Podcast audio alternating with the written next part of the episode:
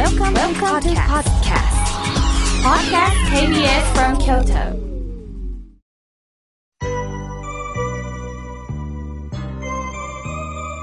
さあ、ここからはたくさんのメッセージをいただきましたので、順に紹介させていただきます。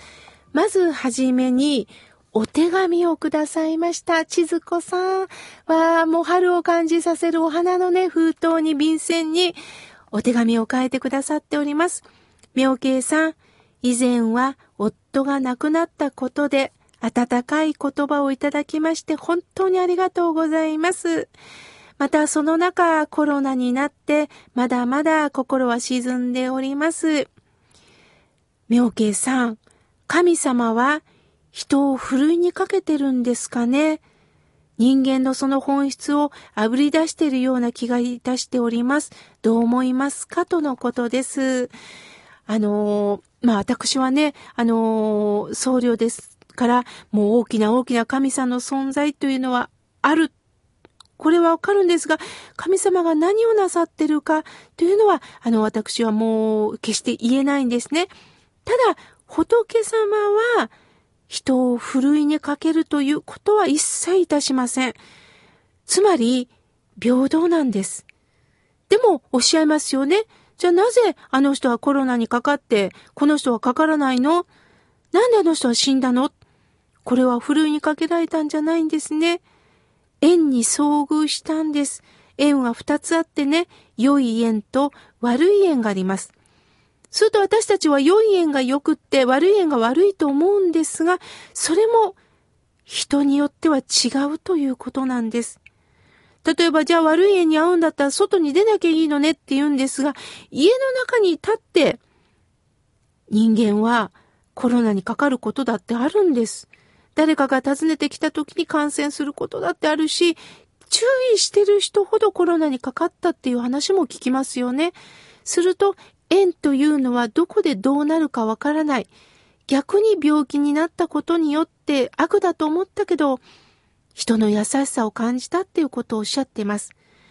たまたま私はニュースを見ててね、ある方がもうお顔出しで訴えておられたんです。実は私は宴会に行ってコロナになりました。その後、入院をしました。医療従事者の方が手厚い看護をしてくれて、しかもその日は私は誕生日でした。喋れないから言ってないのにカルテを見て、看護師さんたちがハッピーバースデーを歌ってくれた。涙が止まりませんでした。この人たちのことを考えたら、もう軽率なことはやめます。だからコロナが収束するまで宴会には行きませんっていうことをもう顔出しておっしゃったんです。コロナになったのは最悪だったかもしれないけど、それによって人の温かみを感じたんですよね。それは入院しなければわからなかったことなんです。ですから仏様は、全悪をすべて切り捨てていくんではない。仏さんは人を振るいなんかかけない。残念ながら会う時には会うんです。それをきっかけにどうか知恵をいただきながら生きてほしいということをね、おっしゃっておりますので、どうか安心して千鶴子さん、これからもちろん気をつけながらね、生きてまいりましょう。さあ、続いての方です。メールをいただきました。琵琶湖のラッコさん、ありがとうございます。妙慶さん、いつも妙慶さんの法話に癒されております。心が笑顔になるラジオは毎週欠かさずに聞いております。そこで妙慶さん、質問いいですか？私の宗派は浄土宗です。妙慶さんの法話を聞くようになりまして、浄土真宗のお話、親鸞上人のお話も聞かせていただいております。とっても心が洗われます。さて、親鸞上人は法然上人のお弟子さんでもありますので、まあ、いいかと思いながら聞いております。妙慶さん、これは浮気になるんでしょうか？とのことです。いえいえ、あの、もうよくぞ素晴らしいお質問してくださいました。まあ皆さんご存知のように、親鸞上人は法然上人の出会いがあったから、私は地獄に落ちても後悔しませんっておっしゃったんです。そのくらい法然上人の教えだけではない、姿に惚れ込んだんですね。で、教えをいただいているうちに、親鸞上人は、弟子仲間にこう言うんです。法然上人の信心も、私親鸞の信心も同じでございますって言ったんです。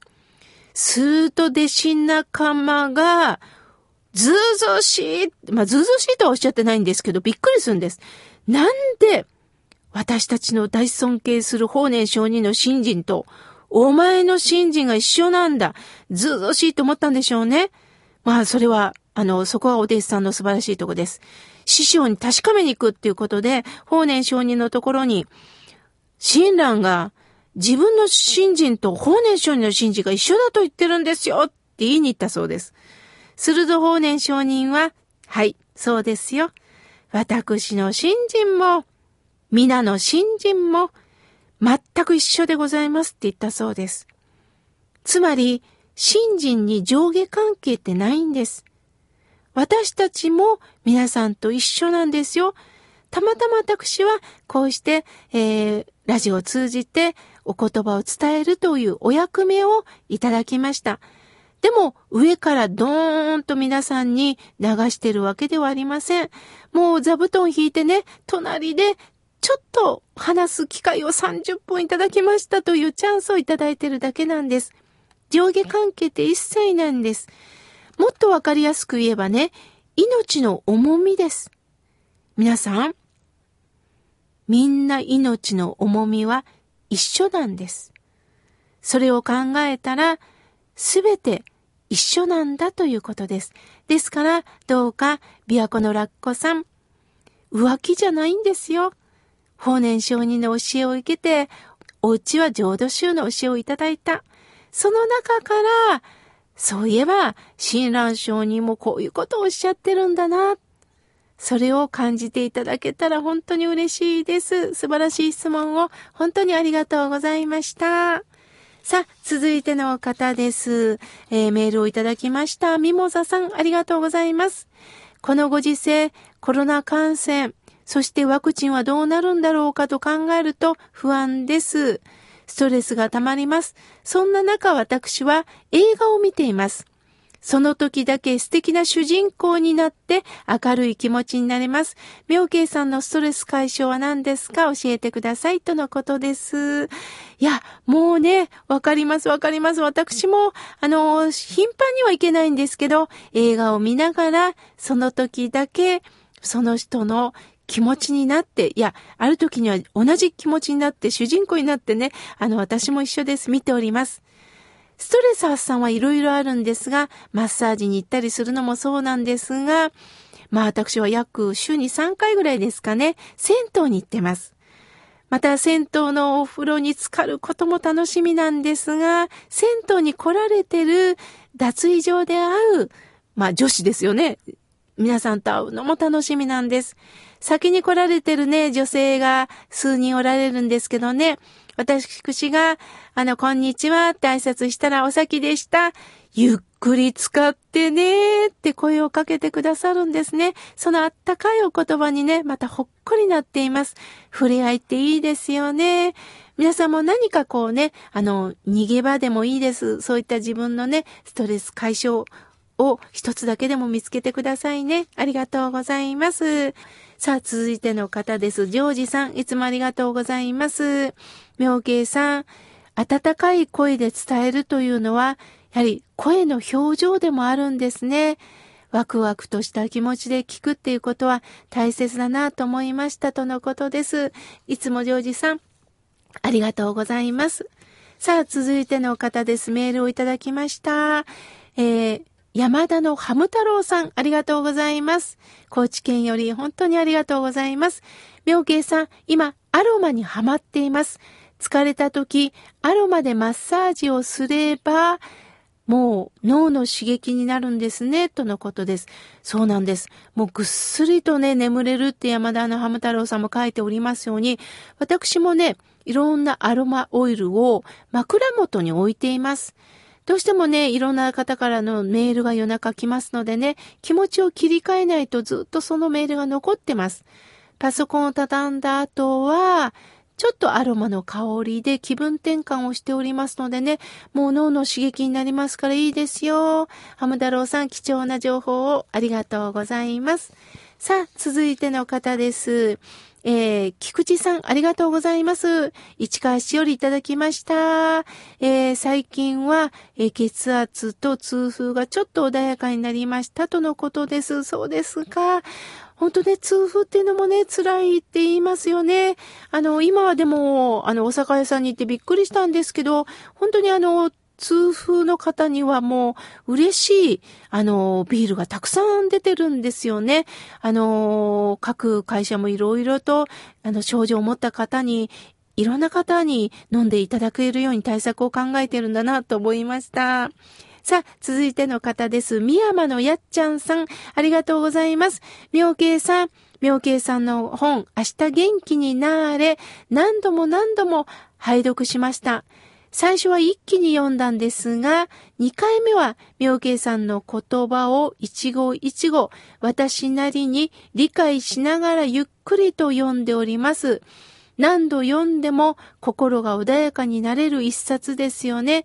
そして、妙慶さん、これからも番組を長く長く続けてください。できたら1時間番組にしてほしいです。井村屋さん、お願いします。とのことですわ。誰ならこそもここまで言っていただけますか。本当に嬉しいです。もう本当あのね、これからこの番組がまずあの続けられるということ、そしてね、またあの時間の方もね、なんかいろいろと工夫をしながらね、できたらいいなと思っておりますし、いつかまたね、あの、公開収録もできたらいいなと思っております。ありがとうございます。さあ、えー、続いての方です。財布の中身13円さん。ありがとうございます。妙慶さんの法話をいつも癒されております。すべて良い話なんですが、これはというのを、また自分の中で、えー、ダウンロードして聞いております。妙慶さん、本当にこれからも本当によろしくお願いします。末永くよろしくお願いします。とのことです。ああ、本当にありがとうございます。こうしたあったかいメールをいただきまして、週末私もほっこりします。まだまだたくさんのメッセージをいただきましたが、来週紹介させていただきます。